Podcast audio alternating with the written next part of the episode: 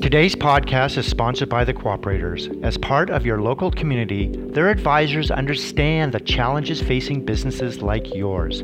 They're here to help you protect what you've worked so hard to build and ease your mind with professional advice, the right insurance solutions, and a full range of coverage options. Visit cooperators.ca to find a local advisor today. Welcome to Canada's podcast the number one podcast for entrepreneurs by entrepreneurs. Hello, this is Robert Smile coming to today with Vancouver's podcast, a member of the Canada's Podcast Network, where we talk to the entrepreneurs who are making it happen here in Vancouver, British Columbia. Thomas Girard is a four time Emerging Scholar Award recipient and has taught undergraduate level interaction design in three countries.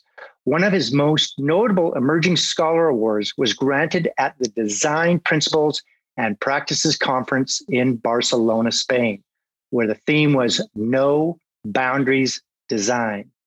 He is based in Vancouver, Canada, where he was born and educated. Well, Thomas, welcome to the show, and thanks for taking the time to be here for all our listeners. Thanks so much. Glad to be here. Awesome. Okay. Tell us a little bit more about yourself. We know you're from Vancouver, but give us the details on your current business and what exactly do you do? Sure. So, after I gave my TEDx talk in 2019, I realized I had a bit of an audience and I didn't know uh, what to communicate to them uh, until I imagined this idea, which is a talk workshop called Unique Ways of Prototyping. Um, and that's what uh, the entrepreneurial angle that I'll talk about today is. Okay, cool. Did you need financing to start your company, and how do you currently make money in your business now? It's really a labor of love project, um, and um, something that uh, I really wanted to um, to be able to share and and to reach people with. Um, so um, the uh, the monetizing of it and scaling of it is something I'm working on now because I've never considered it to be an entrepreneurial project until very recently, when people are uh, have been um, have been talking to me about it in that way. Okay, cool. I want you to give me a key piece of knowledge or information about your industry that our listeners can learn from. Yeah, so I guess the key piece for me, which has been a big realization, is that designers very often only talk to other designers. So when I was conceiving this talk workshop, I was speaking to other designers and at some venues I would have a room of 100 designers or design researchers who I was talking to and they would very easily understand what I was saying. Um, but then I quickly realized that I have to be able to talk to other people too. And so how do I do that? Okay. Let's talk about what the future holds for you. What is the long term vision and what will your company look like in the future? Do you see the company expanding into other areas and where beyond Vancouver, BC, or even Canada? Yeah, so um, when I first started giving the talk workshop, I was giving it at conferences and universities and meetups, and um, this was pre-pandemic, and um, and these venues were a really great way to reach people. Um, but as pandemic hit, I had I realized I had to kind of um, try to reach people in different ways, try to reach other kinds of people. Um, I experimented with, for example, um, giving it in virtual reality with an Oculus headset um, in an environment called AltSpace, which is Microsoft's um, virtual reality environment. I, pr- I, tried giving it at a community center to nine to 14 year olds, and I never tried to, to tried to communicate to to kids before, um, especially with these kinds of ideas. And so it really had to um, to change and adapt. I think like to address to address the kernels of your your thoughts there. I think I think the incremental changes to the talk workshop, changing it from unique ways of prototyping to unique ways of making, changing it from unique ways of prototyping to unique ways of prototyping for instigating change, trying to reach researchers instead of designers. I think those are the ways that um, it's been evolving and will continue to evolve. Good. Okay. We've learned a little bit about you and we've learned a little bit about your company. Let's talk about doing business in Vancouver, where you are. What are the biggest benefits for you in being an entrepreneur here in Vancouver, British Columbia? I want you to give us some of the good points about starting a company here, but I also want you to give us some of the tough things or challenges for our listeners so they can keep an eye out for them. Yeah. So, I mean, to preface that, um, between I guess 2008 and 2013, I was living overseas. I lived in Shanghai for four years, um, teaching design there, and then I lived in New Delhi for a year, and then returned to Vancouver, where where I was born, um, and and tried to tried to start here. Um, it's expensive, especially if you're just starting out um, and um, haven't figured out all the angles yet. Um, so so so that that became an obvious reality. Um, trying to do some, trying to do anything entrepreneurial here, basically anything from the ground up. Um, some of the great things are that um, once you get into um, the specialties of design, for example, there are a lot of really supportive communities. I've met a lot of people supporting my ideas through um, hackathons, um, through the different universities here and even uh, as I was saying before, in my neighborhood at the community center. I mean, all of that has been has been has been a great benefit of being in Vancouver. Um, obviously, sitting down at a coffee shop in Gastown or, or Chinatown is is is just something you can't replace when you're when you're somewhere else and then often ideas come out there that that really shape what you're what you're trying to do okay i want you to imagine you just came back from Shanghai or another part of the world, if you were to start all over again and you just moved here to Vancouver, BC, but this time you don't know anyone, knowing what you know now, what would you do and how would you go about starting all over again as an entrepreneur? I would, as quickly as possible, own up to the reality that once you arrive in Vancouver, you're new here and you have to build roots. Um, that might mean going back to school while you're pursuing your entrepreneurial um, idea. That might mean taking on jobs that you that are um, that you have to be a bit modest about um, in order to do them. Um, just so that you can say that um, you belong in Vancouver with the other people who basically had to sacrifice a lot to be in this great city. it's uh, not only expensive, but it's it's small. Um, Vancouver is small. When I was growing up here, it was, it was, very much a town and not a not a recreational city that it is now. But even as a recreational city, is quite small, and you have to you have to realize that um, you have to work for those opportunities. Let's talk about your routine. What does the first hour look like for you when you get up in the morning? Do you have a specific routine or a ritual that helps you get motivated to start your day? Yeah, um, I go to my neighborhood coffee shop after waking up at 6 a.m. every day.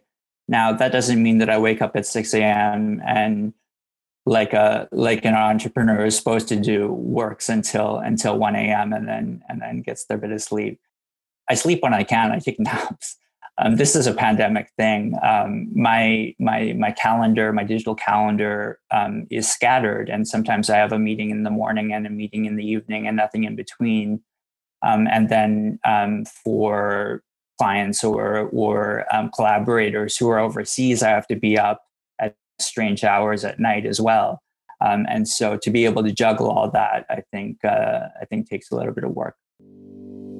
Today's podcast is brought to you by the Cooperators. You can count on them to support you and your business with a full range of insurance coverage options.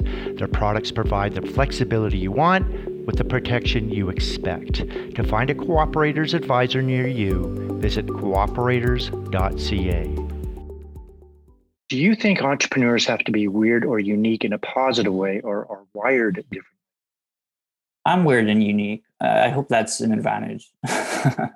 do do they have to be? That's a good question. Um, honestly, I think being in Vancouver to be like as much as you can, like other Vancouverites, is a big advantage. I think we we try to find commonalities with each other being here. And I think being weird and unique um, is maybe more an advantage, was maybe more an advantage overseas for me. And um, being in Vancouver, it's uh, it's it's been better to be like everyone else, which is a struggle for me. I am I'm the weird and unique. Okay, so let's talk about how you educate yourself. What books are you reading now, and why, or even audiobooks? And can you recommend any books for our listeners who are also aspiring entrepreneurs? I'm actually a lifelong learner um, formally, so I'm I'm enrolled in a in a part time graduate program at Simon Fraser University right now, and you know was accepted to Oxford and Royal College of Art as well. So um, my materials, my the content that I expose myself to comes through those good recommendations of formal education where you get to read the best material um, and have that kind of be vetted for you. I um, am really um, careful about about just taking recommendations to read anything, which um, can be an advantage and a, and a and a disadvantage. Any online or offline tools that you use on a daily basis? I use my notes app on my phone religiously. I'll write long papers on it, um, and I use my my native calendar app on my Mac. Obviously, there are more sophisticated tools, but I just don't use them. How do you balance work and how do you relax and not think about work? And what are your favorite activities to do here in BC? Do you ski, bike, kayak, golf, hike, or simply go for a drive? I do. I hike. I took up kayaking um, this past season, in part to fit in with everybody else here because you're supposed to do those things, and so I do them now, and and it works. Um, you make connections that way. Yeah, Vancouver is very outdoorsy. Absolutely. Province or city, and uh, everyone takes advantage of all, the, all that we have to offer. If you weren't doing what you do now, what would you like to do for a profession? I love what I'm doing now, and I do it because I love it recently I was asked a question and and responded that I I I was uh, raised with this idea that you should do what you love and the money would follow.